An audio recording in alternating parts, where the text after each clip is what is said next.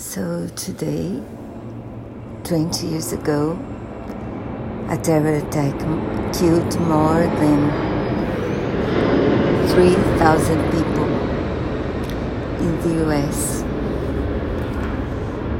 beginning the terror war, killing many more.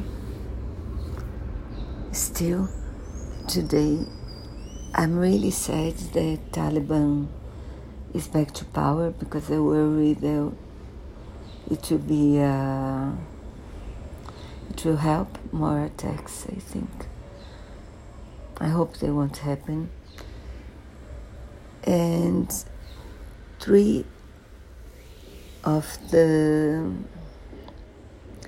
the three people who speak in the link I leave below are children from three who lost their fathers in the attack. They moved me, so it's my in remembrance of the 3,000 that died. Here they are.